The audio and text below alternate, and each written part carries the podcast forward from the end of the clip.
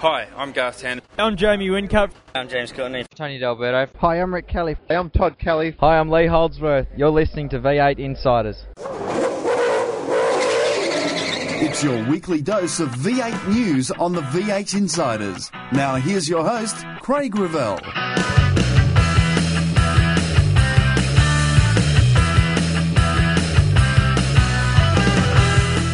Clipsal is getting closer. You know, not being in the car for two and a half months or whatever it is, it's um, pretty big ask going there. The Gold Coast looks to the future, and Dick Johnson Racing says leaving Ford may be hard, but not impossible. That is definitely our preference, but you know, if that's not going to work, obviously we have to look at options. That's all coming up today as the red lights go out on another edition of the V8 Insiders. You've taken the V8 to the races. You watch the action on TV. Now read about them in V8X Magazine. V8X Magazine, dedicated to just one thing V8 supercars. Showcasing some of today's best writers and award winning photographers. V8X brings you all the news and in depth interviews demanded by today's V8 supercar fans in one action packed magazine. V8X, the number one magazine in V8 supercar coverage. Out now. This news update is brought to you by V8X Magazine. Log on to the official V8X Magazine Facebook page for your chance to win some great prizes. Stephen Johnson has told the V8 Insiders that while the team wants to stay with Ford, the fact that the team now manages four licenses could be a factor in a new manufacturer stealing the iconic team away. It's been, uh, you know, a good association certainly with Ford and, and Dick Johnson, and uh, you know we'd like to push that into the future. But you know, things change, so hopefully. You know, Ford now with some new management, um, they can really see the benefit in, in the car of the future, hopefully, and we can discuss our future beyond 2012 early this year. On this week's White Flag Lap, we hear more from Stephen Johnson about the changes at Dick Johnson Racing. Dean Fiore has said that he is fitting in well at Jim Beam Racing. Um, I guess uh, the whole organisation part of it all, you know, that's that's all pretty much sorted by the powers to be at, at DJR, and and um, I think I'm, I'm fitter and stronger than I've ever been because I've just had more time to work on that side of things. Um, I, I mean, I always allowed myself enough time last year, but you're always thinking about something else, and sometimes your days go longer than they should, and then you know the things that are important, like training, get put on the back burner. So this year it's been at the forefront of my focus, and yeah, I've just been focusing on doing that, getting fit, and and um, I'm pumped and ready. Fiore has set himself some impressive goals. Consistently punch. Um, punch in the top 15. That's that's where I want to be. Um, so yeah, we'll, we'll, see how we go. See how the car is on the first day here. Um, it'll give us sort of an indication on where we are, and then uh, yeah, we'll take it from there. HRT has released a promotional video to encourage membership. My world, it's not like yours. In my world, there is only Sunday. In my world, the finish happens before the start. I know that every minute I am not thinking, doing, improving, my enemy is.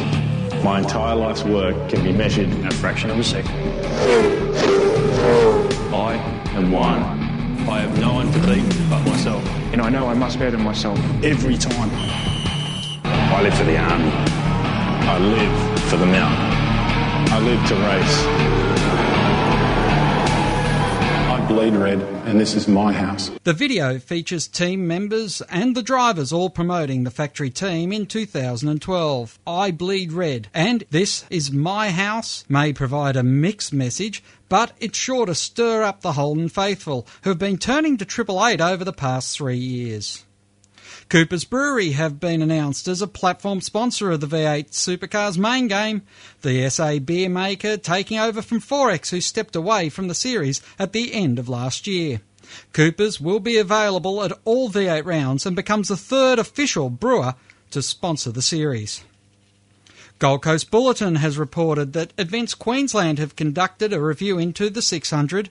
The report says that the investigation is looking to whether the government's Council and V8 Supercars were happy with the current arrangement, the possibility of adding an international category to the event, and whether the event needs more funding.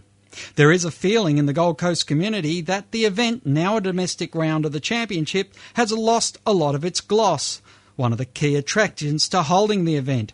and it may not be achieving the outcomes that is required to justify the cost.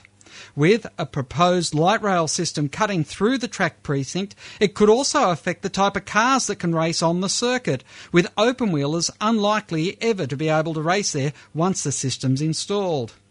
It is expected that the report will be handed down soon after the Queensland election, as the government is now in caretaker mode. In other track news, Phillip Island's Grand Prix circuit will be resurfaced for the first time since 1998 at the end of this year.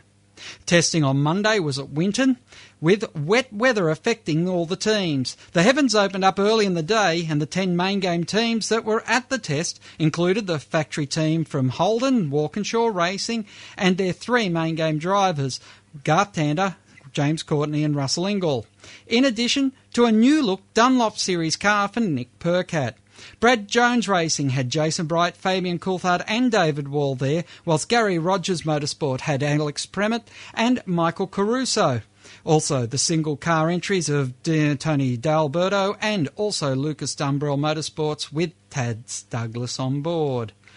Kelly Racing and Ford Performance Racing did not have cars at the test, although Ford Performance Racing did run its Dunlop Series car for Chaz Mostert, with Mark Winterbottom completing some laps.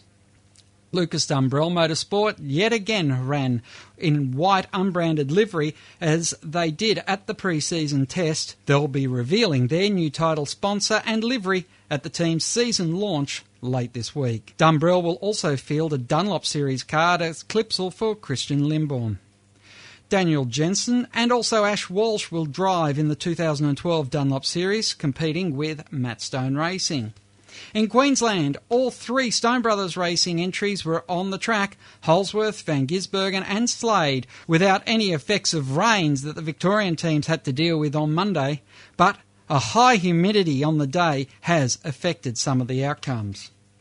A week after telling the V8 insiders that the sponsorship hunt had been difficult, Tony D'Alberto Racing has announced major backing from Ferd for the Clipsal 500 and the non-championship Australian Grand Prix event.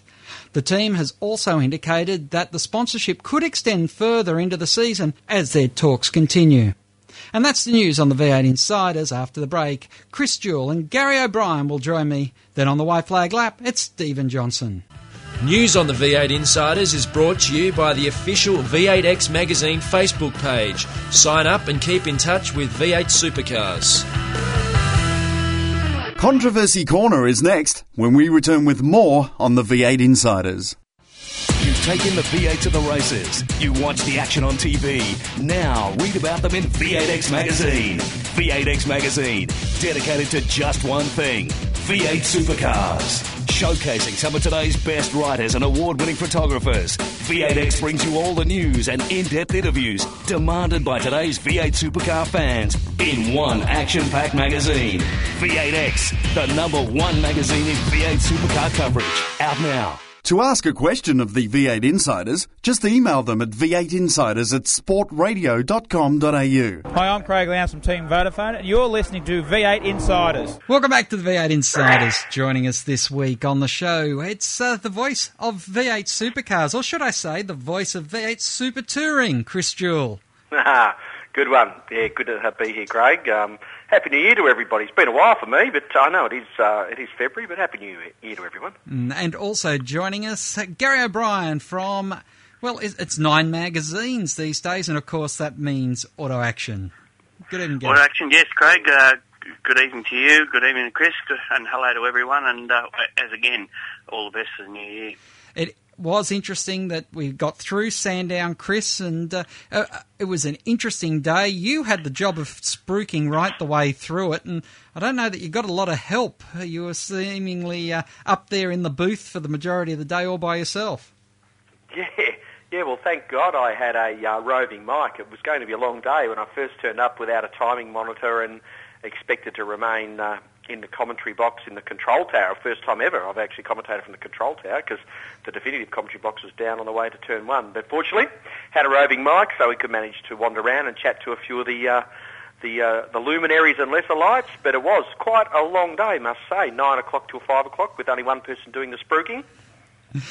it is uh, interesting to see the cars, their new liveries. Now, I think this crowd uh, was uh, equal of what we saw at Eastern Creek. I didn't hear any official numbers.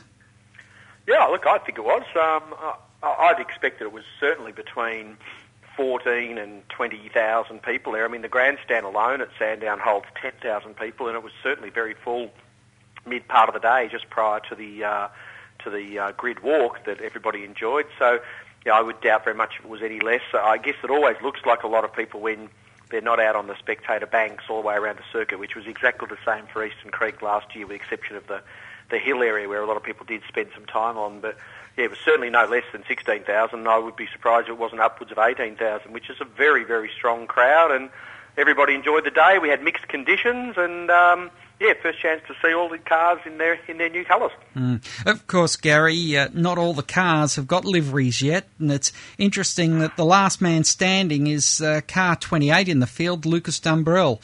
He's uh, going to be la- launching his new livery this week. Yeah, uh, and the Jim Beam cars, of course, they've got a new livery coming as well. So, and of course, uh, the the Webb cars, um, I believe that they're doing some stuff that'll be a little bit different from what we've seen at Sandown. But um, the thing I wanted to say about Sandown, uh, I always, I get the feeling that there was like a revitalisation of the category just out of that one day. Well, probably in, in the lead up with Nissan announcing their um, coming back into uh, Australian touring car racing uh, through the Kelly uh, outfit, and I just felt that the whole thing had a had an upward vibe. I wasn't there, but uh, I mean, I was at Eastern Creek, and I I thought from what I could see of it, there was more people at Sandown, and and typically of Melbourne that they would get a bigger crowd than what Sydney would anyway. And and on top of that, there's just that that vibe about the series is just like it's got a brand new life. And how much do you think that's got to do, Gary, with the Sandown 500 being back on the calendar and having this start at Sandown? It, it certainly does help build that uh, relationship that Sandown's had. Yeah, well, I think um, you're always going to do better at Sandown with uh, with a lead up to Bathurst race than you would at Phillip Island, particularly because of the location more than any other reason, I would imagine. But uh, I mean, Phillip Island's a special place the drivers love going there, and and uh, I guess that Sandown has its own place because of its tradition. So I didn't really think that would have counted much to the people rolling out. I just felt that there just seemed to be a re- renewed vigour about the whole category and uh, what it's doing and where it's going, particularly next year. Hmm. Well, uh, next year is the car of the future, but uh, Gary, like uh, myself, we were watching a new touring car series over there in New Zealand. And Chris, you had the uh, luck of being at Hampton Downs and seeing the launch of V8 Super Touring. Now, a new formula which is a lot more cost effective. These cars are being built to, by, uh, well, basically by the same fellow who developed the car of the future for V8 supercars, but at a fraction of the price tag. Is this economical V8 super uh, V8 racing? Oh, absolutely. Um, first heard about it a year ago when I was at Timaru for the round of what was then the V8 Touring Car Championship, and uh, when I heard about control engines, control specification, uh, V8 power, lightweight, high horsepower, and most importantly, recognising the motorsport community, those people who can actually afford to go racing within New Zealand, the motorsport public, the people who pay to watch it, and I guess the economy uh, of New Zealand. I was pretty enthusiastic about it. In fact, I even wrote an article uh, for one of the publications I represent on return about Australians needing to keep a weather eye on exactly what was going over there because at the same time we were still yet to see the definitive guise of our car of the future, which we've subsequently seen and is outwardly not particularly different. Not particularly, uh, was no different outwardly to uh, to what it previously has been, but under the skin it's obviously very different. And these cars are a work of art. I mean, Pace Innovations, which is Paul Sepinich, as you mentioned, who's um, responsible for the car of the future. He's designed the cars. They run control shocks um, and a whole host of other components. They've got plenty of horsepower, more torque than a V8 supercar. But most importantly, they're $200,000 Australian to buy one, and uh, that's significantly less than half of a current V8 supercar's cost and probably about half of what the car of the future is proposed to be. So some total of that is for their environment, economy and population. It's the perfect product and the fact that 16 of them were there resplendent in their colours last uh, weekend at Hampton Downs, soon to be 20 for the endurance races and then 24 for next year for the entire season. Uh, it was really a milestone event and incredibly well embraced by the New Zealand public who genuinely know their motor racing, be it open wheelers uh, or sedan cars. They know what they're looking for, and uh, on the back of Hampton Downs inaugural meeting, I can only see it going from strength to strength, and I still say what I started uh, saying this time last year. We could do worse than keep an eye on what they're doing over there. Gary, that's the critical thing, isn't it? The car of the future was supposed to significantly bring the cost of V8 supercars down. We've seen the New Zealanders in one year bring out a, a series which, whilst it's not the technical specifications and technical elitism of V8 supercars, they've got it at a very, very affordable price. Yeah, and the racing was quite good as well. The um, one of the, um, team principals here in Australia said that you know for the cost of an engine, you wouldn't even uh, couldn't afford to even take the heads off of, off one of our engines at, under the current guys, and obviously this will change as, as we go into next year. But uh, the question I, I'd like to ask Chris, and uh, probably a lot of people wouldn't mind knowing, but I know we can't do a direct comparison, but how did the cars look performance-wise compared to the supercars over here?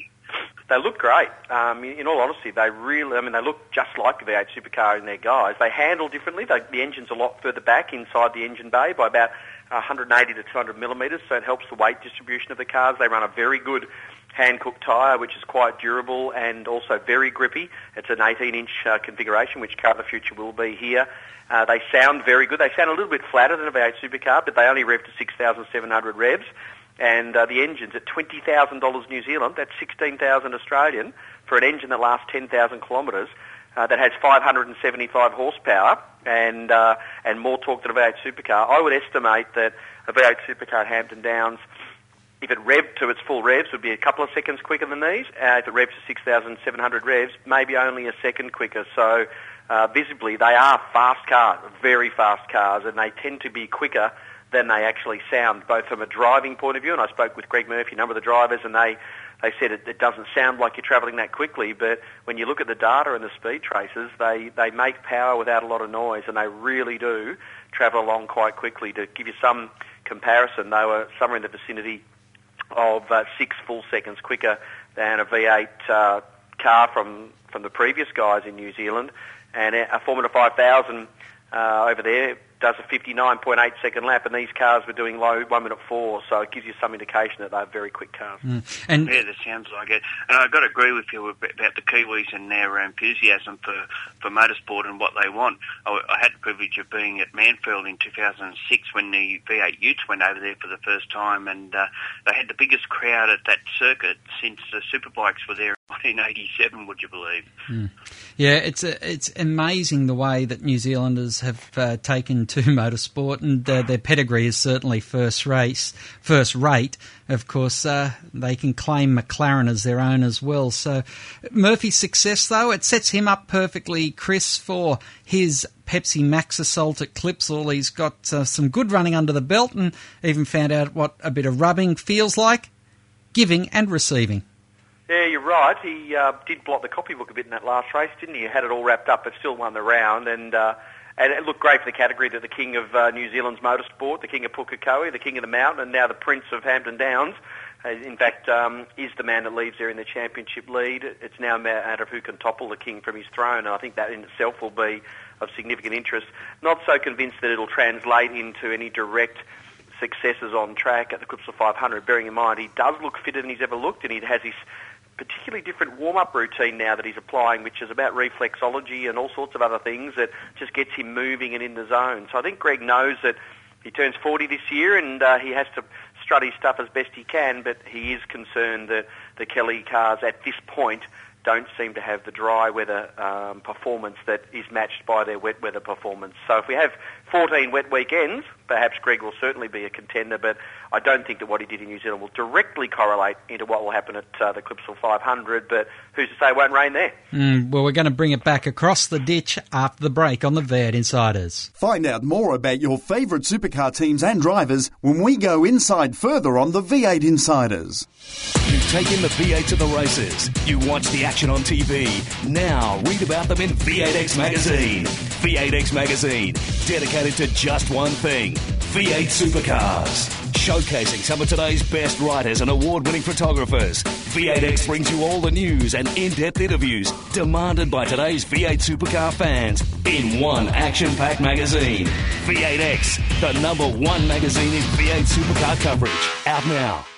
Hi, I'm Shane Van Gisbergen. You're listening to V8 Insiders. Welcome back to the V8 Insiders. Chris Jewell and Gary O'Brien joining me, Craig Revell. And guys, uh, we talked about the super touring. Let's talk about the V8 supercars. And uh, great news for Tony D'Alberto, who's announced a two race deal sponsorship wise. I know when we spoke to him, Gary, at uh, Sandown, he was not looking uh, or not sounding as confident about being able to secure anything for Clipsal, but uh, it's turned around and there's a possibility if he can go well and uh, there's new sponsor, I always pronounce it Ferd, uh, is uh, happy with what's going on, it could extend further into the season.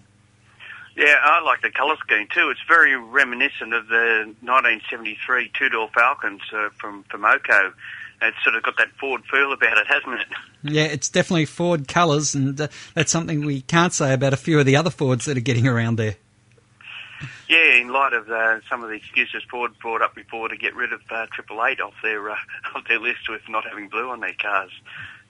Yes, uh, Chris, uh, it's important when we went to uh, when we went to Sandown and saw a seventh of the field unsponsored. It was a concern. I guess now we've got uh, well the Webb cars still to without a sponsor, but Dumbrell announcing his this week. It, it's looking a bit healthier.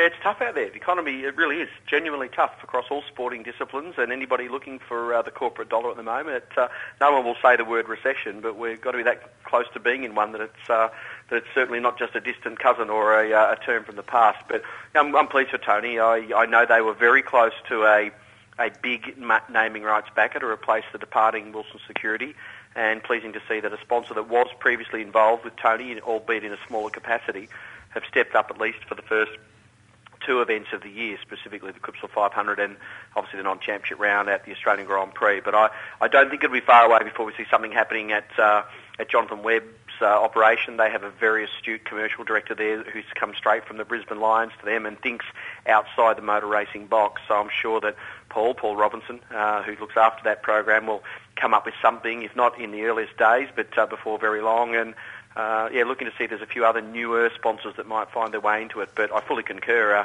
having been a general manager of a former Ford team being told everything had to be blue, including the truck, uh, it amazes me. There's all sorts of cars out there in anything but blue. Mm.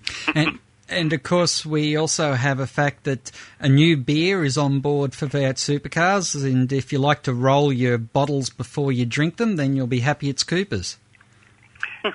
Indeed. Absolutely right.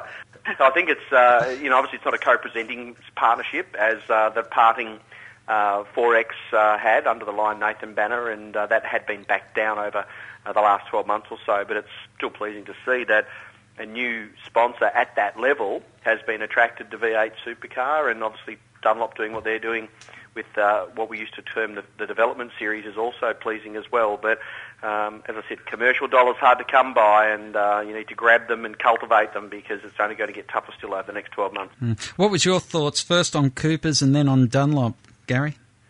Oh, well, the, the Coopers one, uh, they've got an affinity with motorsport in Australia anyway. You know, uh, in the past with um, with production cars, and then of course uh, Jack Elsegood in the Ute. So it's, they've always been thereabouts. The first major event on the uh, program for the years happens to be in Adelaide, which is a hometown for for Coopers. So it's it's all fits in very nicely, and uh, and I think from what you read on the forums and hear from the fans that there seems to be um, a preference for the South Australian brew over the Queensland one, but um, that's personal taste, so uh, that could go either way. As for Dunlop, uh, Dunlop are obviously shoring up a commitment to make sure that they, when the next lot of bidding comes around, that they're, they're showing that they're they're supporting the development of, of the, the category by uh, backing the uh, the second tier series, as it were.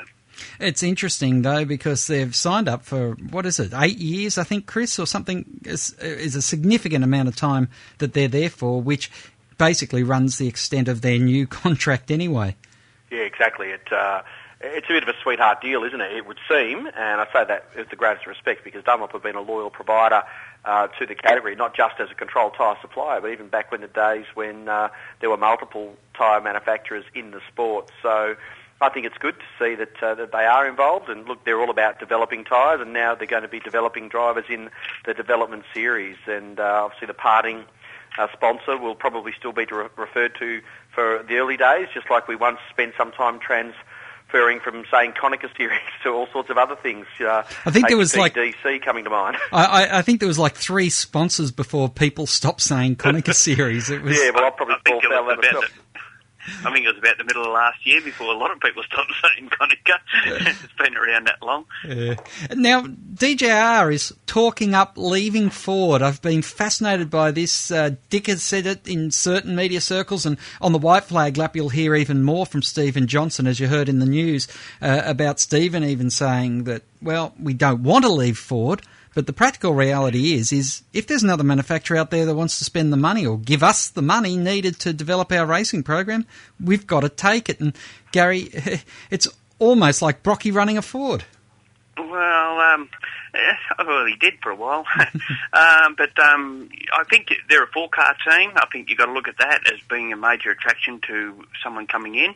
Um, also, I think they're just um, you know, sussing out the, the, depth of the water by saying that if someone else comes comes in, we're available, but by the same token saying to Ford, well, you know, sure us up or, or we might uh, take another offer. And the other thing too is Steve Johnson actually has personal sponsorship with a, a Mazda dealership, I believe. So um, that may f- figure into what, what he might be saying about it all. Mm. Chris, you have been in a very difficult position where you had agreements in place and uh, they didn't go ahead as promised, which certainly caused uh, some very, very uh, major concerns for that team. Is Ford's lack of commitment to V8 supercars right at this point, knowing the car of the future is on its way, a major concern to people up and down pit lane?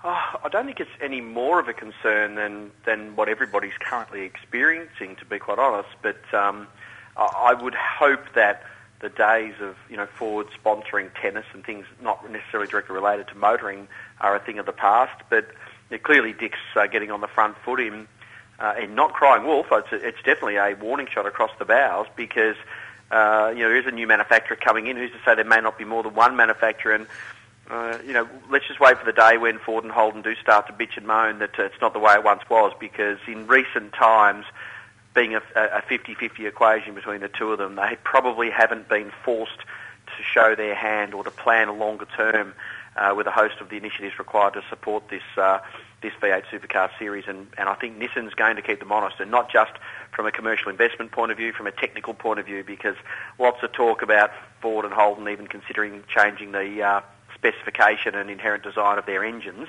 to potentially combat what uh, concessions Nissan may well be given in order to come into the category. So, yeah, I, I think uh, Ford need to uh, to smell the roses of V8 supercar and Australian motor racing, and hopefully also retain uh, a motorsport manager longer than five minutes because the uh, the turnstile of Ford Motorsport managers uh, really does concern me. Whereas Simon McNamara at Holden has been there for a long, long time, and and was once uh, junior to uh, John Stevenson, who we all know was instrumental into setting the framework of Holden's motorsport activities. And if last year's 24 to 4 result in the favour of Holden's anything to speak of, Ford have work to do. Yeah, that's for sure. Hey, uh, just as we wrap it up here, guys, Clipsal starting the year. Is this going to help the fans follow the series? Uh, Gary, you already spoke about how the test day just seemed to invigorate people.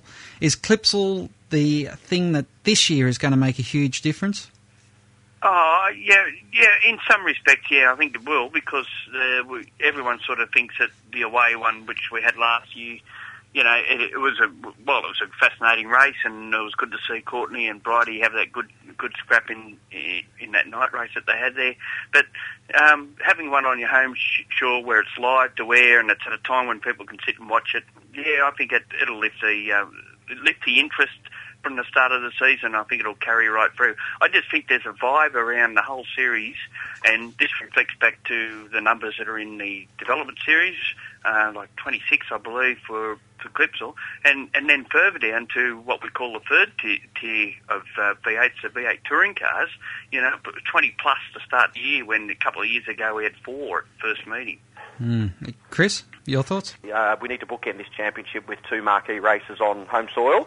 I think the uh, the fans embrace that significantly more as a result, and what better place to start it than uh, at the Clipsal 500? It's not the first time we've started uh, our series here, and while the international races are important, I always felt that it was probably lost on a number of the passive fans that the championship had actually started when it was held on TV quite late night at here and well and truly offshore. So, yeah, the Clipsal should certainly give it the impetus and the buy-in interest of the dedicated diehards and also the uh, recreational fans uh, when we go racing next weekend. Mm, well, it's going to be interesting as we get set for Clipsal. Have you got a tip for us, guys? Chris Jewell?